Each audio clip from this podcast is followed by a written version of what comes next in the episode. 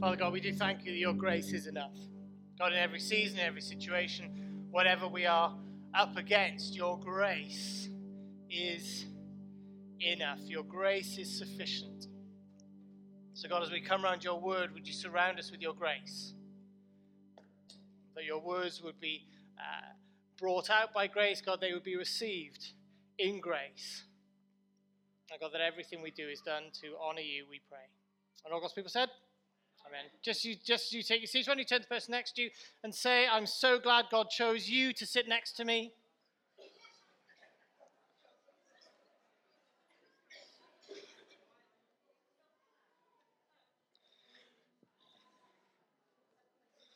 And then turn to the person who God obviously didn't choose you to sit next to and uh, just, just look a bit awkward. I want to welcome you into week number four of our series where we're looking at the life of David. Um, and, and I hope you've been enjoying this series where we've been looking at different aspects of David's life. So we've looked at David as a shepherd, we've looked at David as a father. Uh, last week we, look, we looked at David and how he gives us an example of how we are meant to be worshippers. David gives us those words, those methods for worship. And today I want to take a look at, at David as a warrior. Um, and just thank you for your feedback on the notes, by the way. We've done the, the same thing again this morning. So if you've got the technology, uh, you can scan the QR code, you can get the notes uh, direct to your phone or your tablet, whatever you're using. Um, they're also in paper form, form at the back. They're not a replacement for your Bibles, by the way. I'm just going to let that moment, that phrase sink in. They're not a replacement for your Bibles. Bibles are still important. You can't wash your car without water.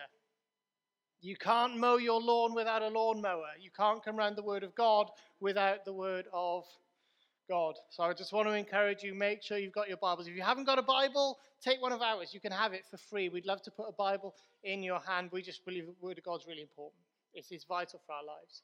Uh, before we get into the message, I want to tell you a story that I heard the other day of three pastors who went away on a, on a day's fishing trip and they got into a boat and they were miles from the shore. And one pastor turned to the other two and said, I really feel this would be a great time to share. This would be a great time to share, you know, our struggles as pastors. I'd love us to be able to pray for each other and share our biggest struggles and our biggest uh, issues. So, so, so, so why don't we do that? We're miles from the shore. No one can hear us. No one can see us. We'll just spend this time together. And so one pastor breaks down and he says, I can't hide it anymore. I've, I've got a problem with gambling. And sometimes in the middle of the night, I'll wake up and I'll, I'll grab my phone and I'll gamble on my phone in the middle of the night so no one knows.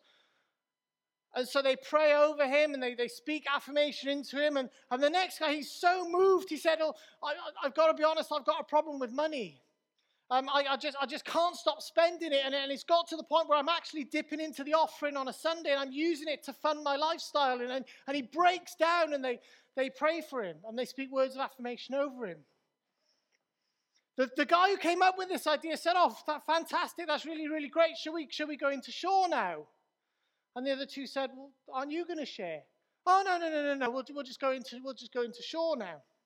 And they said, No, we're not going anywhere until you, we've shared. So, so now you can share. And, and eventually the guy said, Listen, I've got a massive problem with gossip, and I can't wait to get to shore.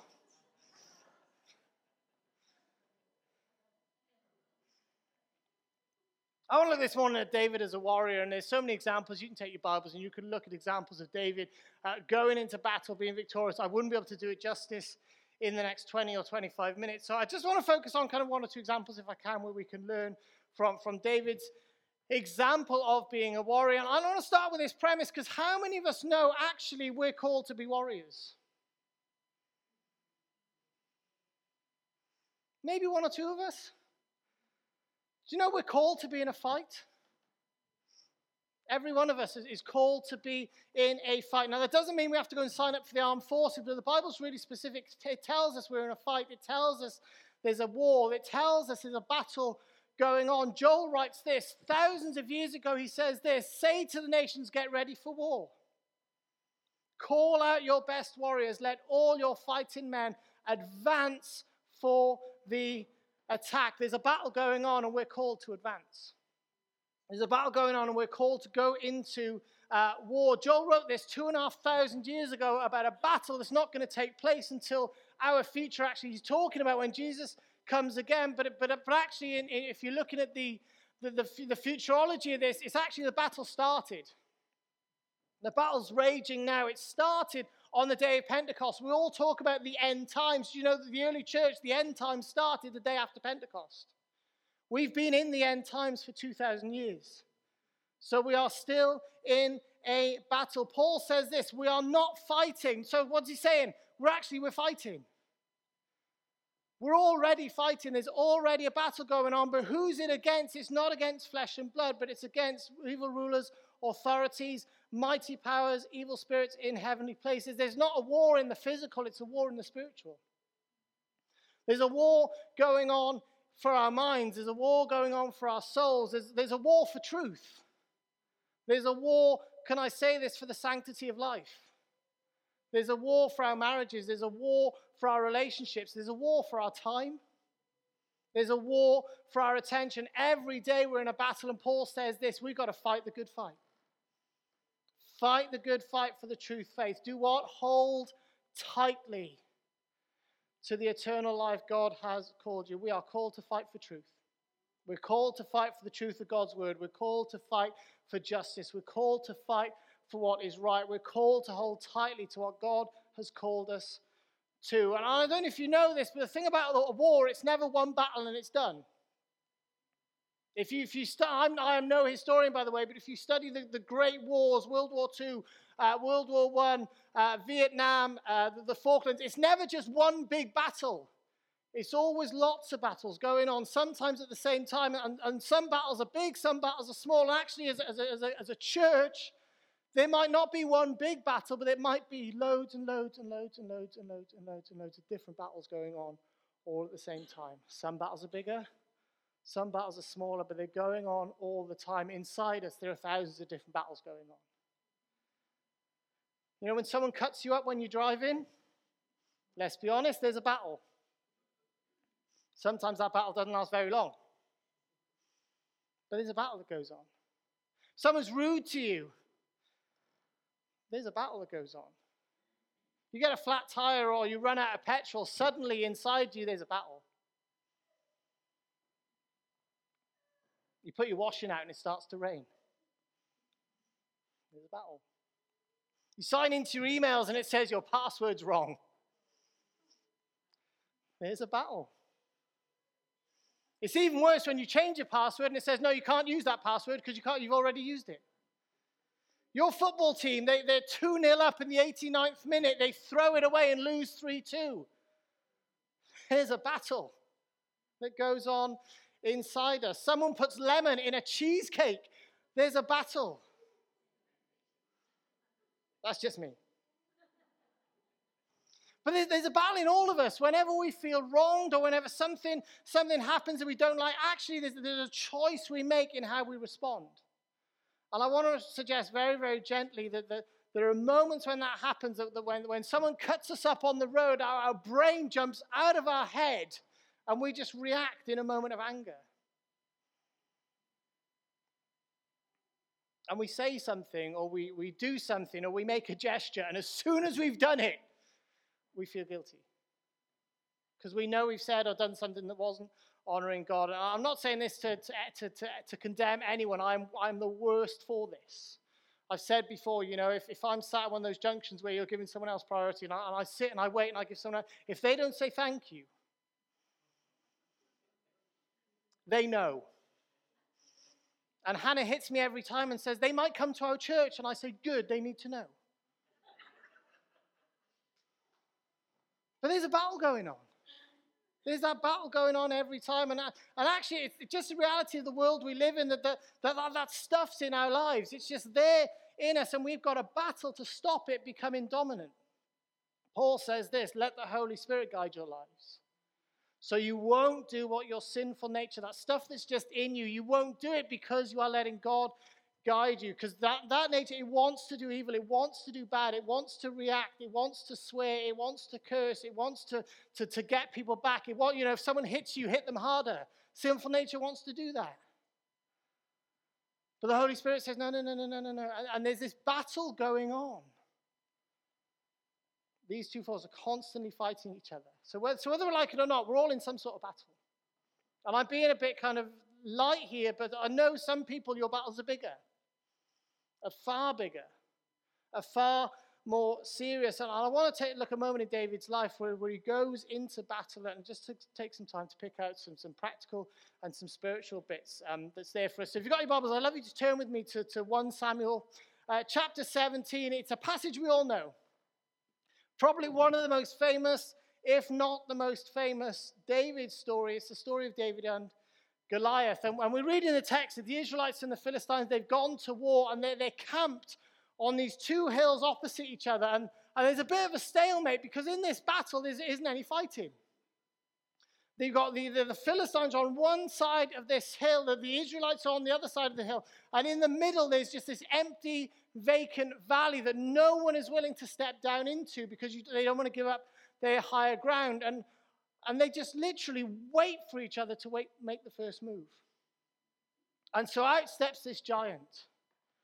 This giant called Goliath, and he comes out every morning. He says, Okay, and he steps into this empty space. He says, Okay, will one of you come and fight me? And, and the rules of combat changed because in, in those times they had one, they, they could all just fight each other, but it, another rule of combat was basically they'd send one person, the other army would send one person, they would fight, and whoever won, they won the whole battle. They would send a representative and they would just fight it out.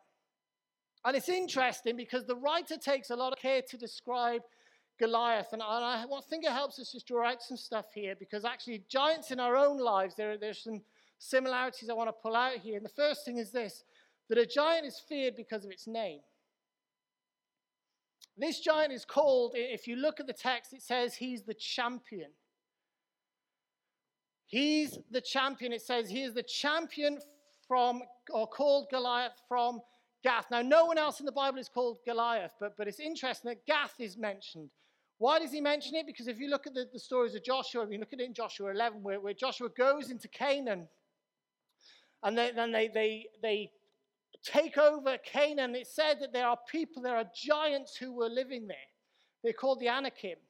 And when Joshua conquered the land, it said there were none of them left apart from in Gaza, Ashdod, and Gath. So, so the author's really clear here. He wants us to know this is a, a giant from the land of giants. But the name can also be, can also be uh, you know, that description of a giant can also be devastating. This is Goliath. That name just sounds terrifying. And even now, you know, you say Goliath, and even now it means something to us. Back then, it must have meant something worse because he is Goliath from the land of the giants, and it sounds terrifying. But what about other giants? Cancer. For some of us, just the name sends, gives us a shudder.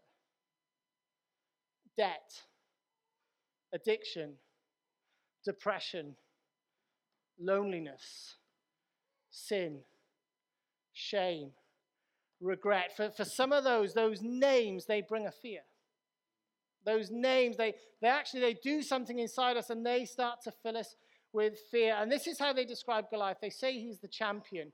And the Hebrew is haben, Habenayim. And it's only used once in this whole pass in, in the whole Bible. It's only used in this passage. And it's, we've translated as champion, but what it means is this a man in between. So Goliath was a man in between two spaces. He was the man in between them and us. He was the man, can I suggest, between where they were and where they wanted to be. Can I suggest that a giant is anything that stands between you and what God wants for your life? A giant can be anything that stands in the way of you being the man or woman God has called you to be. A giant can be anything that is blocking you from moving forward into the things of God. Second thing about a giant is feared because of its reputation. Goliath had a reputation. He was feared because he'd taken so many other people down. You know, when we look at uh, the things in our lives, these battles in our lives, cancer has a reputation. If no one had ever had cancer before and someone said to you, I'm sorry you've got cancer, would you be as afraid? But we know its reputation. We know what it's done to people. We know what it's done to people's lives. Debt has a reputation. Shame has a reputation. Depression has a reputation. And sometimes, as soon as we hear the name, it's just the reputation that thing, it's enough to send us into a spiral. Third thing's this a giant's feared because of its size. Now, Goliath was either, depending on how you, on how you translate the Hebrew, Goliath was, either 6 9 or 9 9, but they're not quite sure. Most people go for 9 9 just because it sounds bigger. But just to give you an idea, um, the average man in, in Hebrew times was 5 foot 3. So I've just shown you a picture up here. This is Robert Wadlow. I think he, he was recognized as the tallest man in the world. He was 8 foot 11. So he was still about, you know, 10 inches off what they think Goliath was. He was 31 and a half stone. He was a size 36 shoe. Do you know when he was, he, he hit six foot at eight years old? Six foot tall at eight years old. That's big. That is big. And, and this boy next to him is maybe just over five foot. Can I suggest that's how we feel? When we look at the giants in our lives, that's how we feel. We feel so small because they are so massive. How can I ever beat that? How can I ever be free from that? How can I ever even stand up to that? My, that, that my addiction it is so huge. My anxiety, it's so dominant. My, my fear is so overwhelming. How can I ever defeat that. And here's Goliath. He comes out every day. He says, Here I am. Come and fight me. Come and fight me. And every day, the Israelites do nothing. It says this when Saul and Israel heard the words of the Philistine, that's Goliath, said they were dismayed and greatly afraid. And it says in, in another passage, when they, when they hear this shout, they turn away and run. Goes on for 40 days. They have been afraid for 40 days. Now, now 40, just to, just to help you, 40 doesn't necessarily mean 40 in the Bible. I know that's going to spin some of you out. But when, when the Bible says 40, it doesn't necessarily mean an exact 40 days, it means a long time.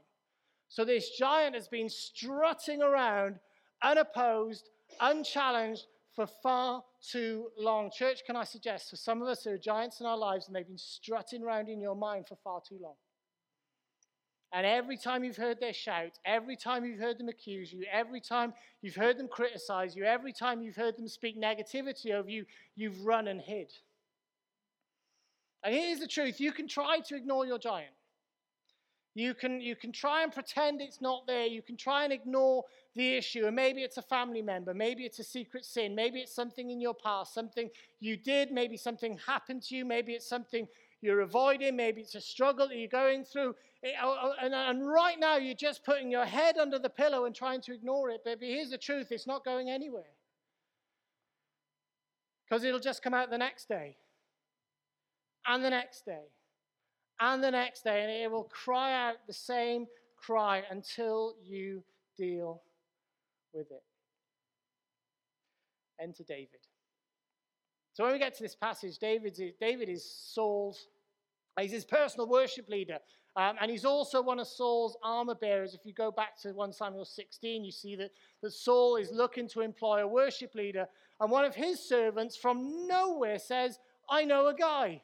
I know this guy called David. He says this I've seen a son of Jesse the Bethlehemite who is skillful in playing, a man of valor, a man of war, and the Lord's with him. So he's a skilled musician.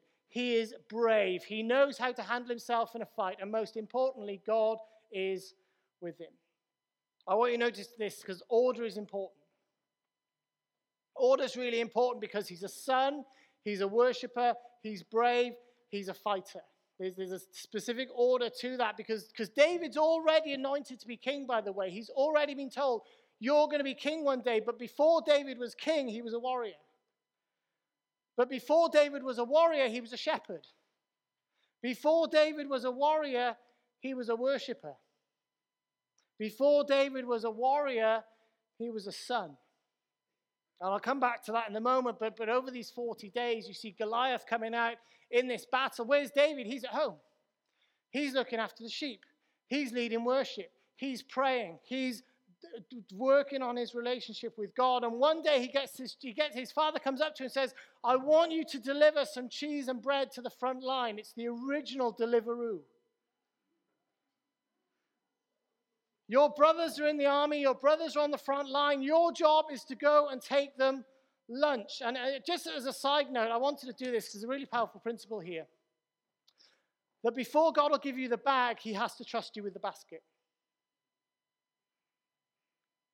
Because David was anointed king. We know what David's about to do. We know he's about to fight Goliath. And I'm sorry, spoiler alert, he's about to get a bag, five stones, and kill Goliath. But before he gets there, he's got to carry the basket. David was still anointed king, but there was a test he had to pass.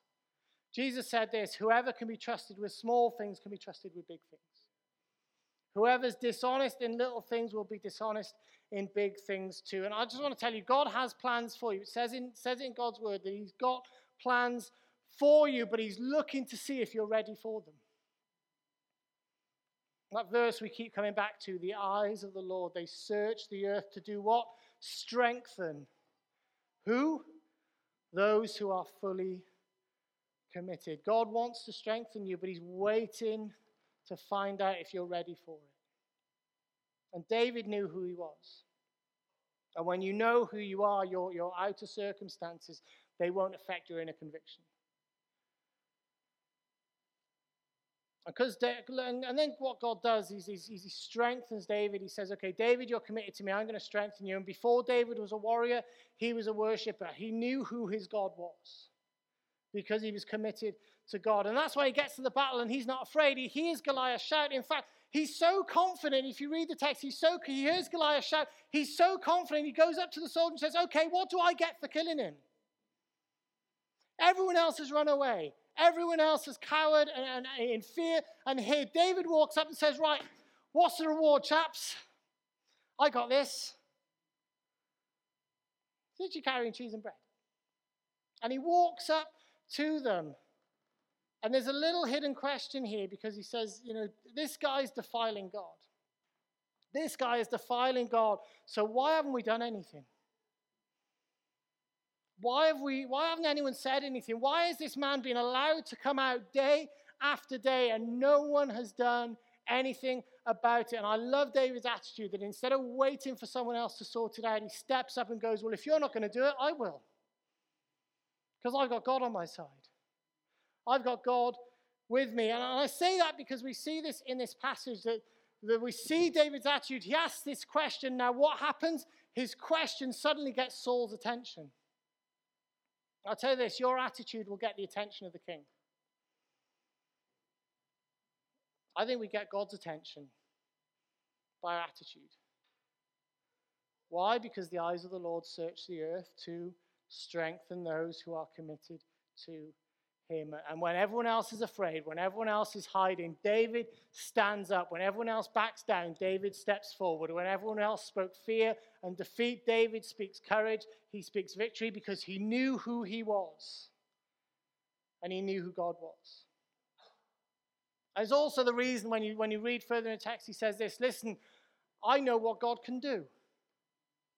He says, I've killed lions and bears. He said, I've killed lions and bears. I'll do it to the Philistine. How did I kill lions and bears? God rescued me.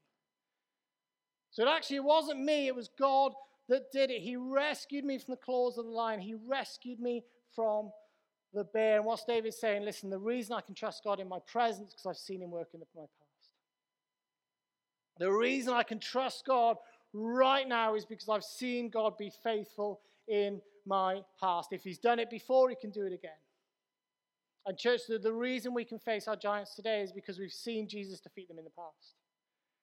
We've seen Jesus heal people of cancer. We've seen Jesus heal people of sickness. We've seen Jesus break people out of depression. We've seen Jesus break people out of addiction. We've seen pe- Jesus break people out of shame. We've seen Jesus provide miraculously. And can I tell you, church, whatever your giant is, Jesus has already defeated it once and he can do it again. But you've got to step out. You've got to know you're a son or a daughter of God. You've got to know whose you are. That you've got to know that you're committed to God, committed to His word, committed to His ways, and you've got to recognize God's faithfulness in your past. Because when you recognize God's goodness, when you recognize how God has moved in your past, that gives you the confidence to step forward into the next battle.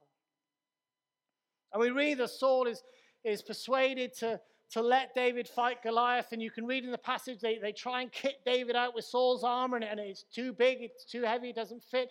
And so David goes off to the river and he grabs these five uh, small stones. And, and, just to help you, these stones, they're not pebbles, by the way. We all think these tiny, tiny pebbles. They, they reckon these stones were about the size of a snooker ball. Probably about the same weight as well. And apparently, I haven't tried this. I thought about a demonstration, but I thought better of it. But apparently, an average sling user can make a, a snooker ball travel over 100 miles an hour. Who wants to be hit in the forehead by a snooker ball going 100 miles an hour? And so David runs out to meet Goliath, and there's this big kind of showdown moment. And David says this, and I love these words You come against me with all your weapons, but I come against you in the name of the Lord.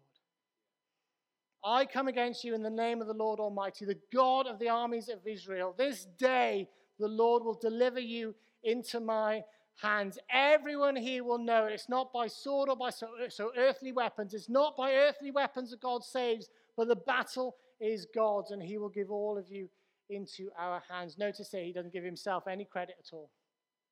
It's not about David's skill. It's not about David's ability. It's not about David's talent. It's not about David's weapons. This isn't even David's fight. This is God's fight.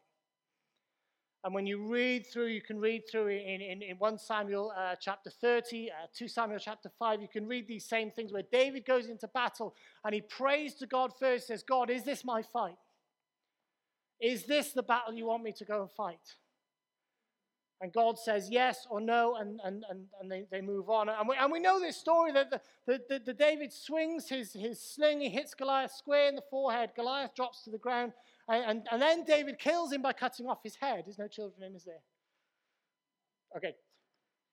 And the Philistines see this and they turn and they run away, and the battle is over. And I want to invite the band back up because we, we, we tend to leave the story there. That tends to be where the story finishes. You know, Goliath's dead, Israel wins, fantastic, happy days, celebrate. But there's another little bit in the story that we miss because um, what happens is, is David cuts off Goliath's head. He picks it up and he takes it back to Jerusalem. Now, can you imagine that?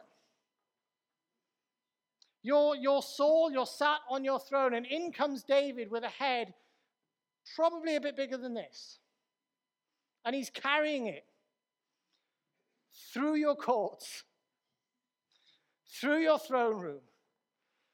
There's probably a bit of blood dripping. And he's carrying this head into your palace. And there's this odd moment. David's in, in the presence of King Saul. The battle's over. Goliath is dead. And here's David. He's wandering around with this massive head. Why would David walk around with a head? I think I think it says David came back because he said, Listen, remember that giant you were afraid of. Remember that giant you were intimidated by. I've got his head. So don't ever let yourself be intimidated by another giant. Don't ever let yourself be, be scared by another giant. Don't ever let another giant scare you. Don't you ever back down from a giant. Don't you ever let someone or something get in the way of you and God because this is a sign to everybody do not back down. You were afraid of that, and I've got its head. You're pleased to know we don't need to carry around a big severed head. But there is something else we carry. We've got another symbol. It's called the cross. It's the evidence that every struggle, every disease, every sickness, every giant, it wasn't just wounded, it was defeated. When Jesus went to the cross, he shouted these words It is finished. Do you know what the Greek word is for finished? Finished. It means it's done. It's over. That battle is complete. And I want to tell you, church, whatever your battle is, Jesus said it's finished.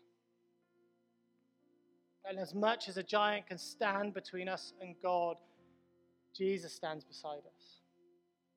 He's our champion. He's our man in between. And he says to our giants, It is finished. Paul says this if God is for us, who can ever be against us? I want to give us an opportunity this morning to bring our giants to God. Where we take a moment to, to, to stand knowing who we are, that we are sons and daughters of God, that we know whose we are, and we know what God's done in our past. So, why don't we pray?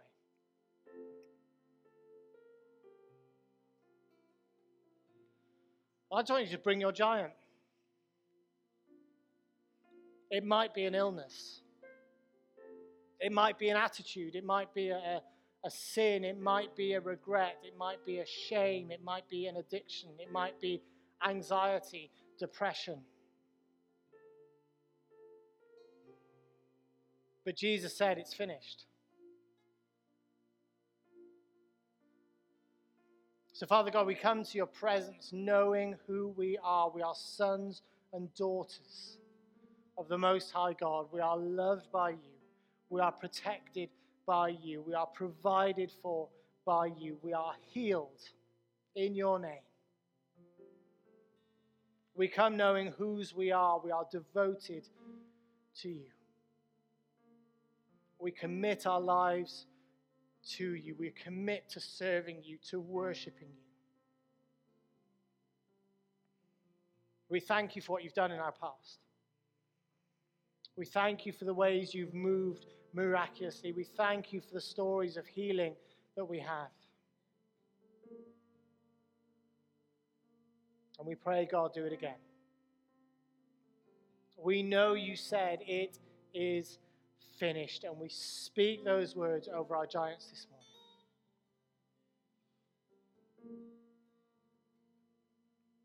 Just with every head bowed, maybe, maybe you don't know who you are. Maybe you don't know whose you are. Maybe your giant is actually one of identity. You don't have that relationship with God, or maybe you did and, and you walked away, and we want to give you an opportunity to, to rediscover that.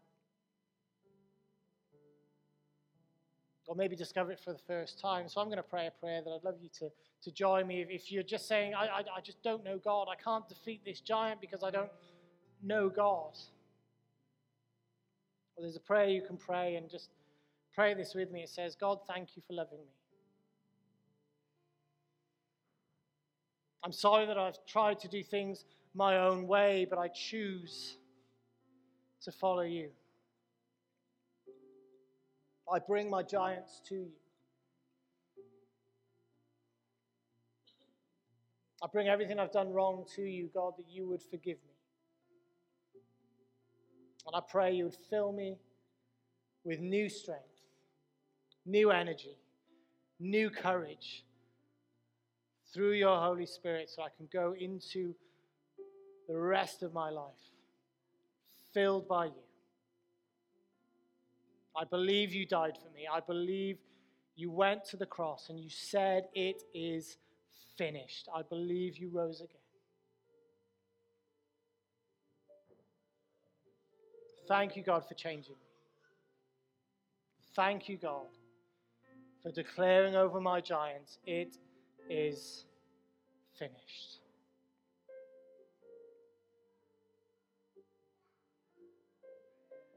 The band are going to lead us in a song, and it's just this waiting here for you. And I'm just going to ask us, we can stay sat because I want you to stay in this, this, this moment of worship, this moment of reflection where we say, God, I'm, I'm just waiting for you to move this mountain.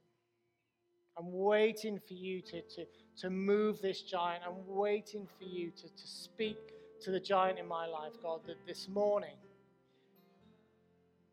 our giants would be defeated. This morning we would have new courage to know it is finished. So, God, would you speak to us, encourage us, empower us, heal us, provide for us, set us free? We pray.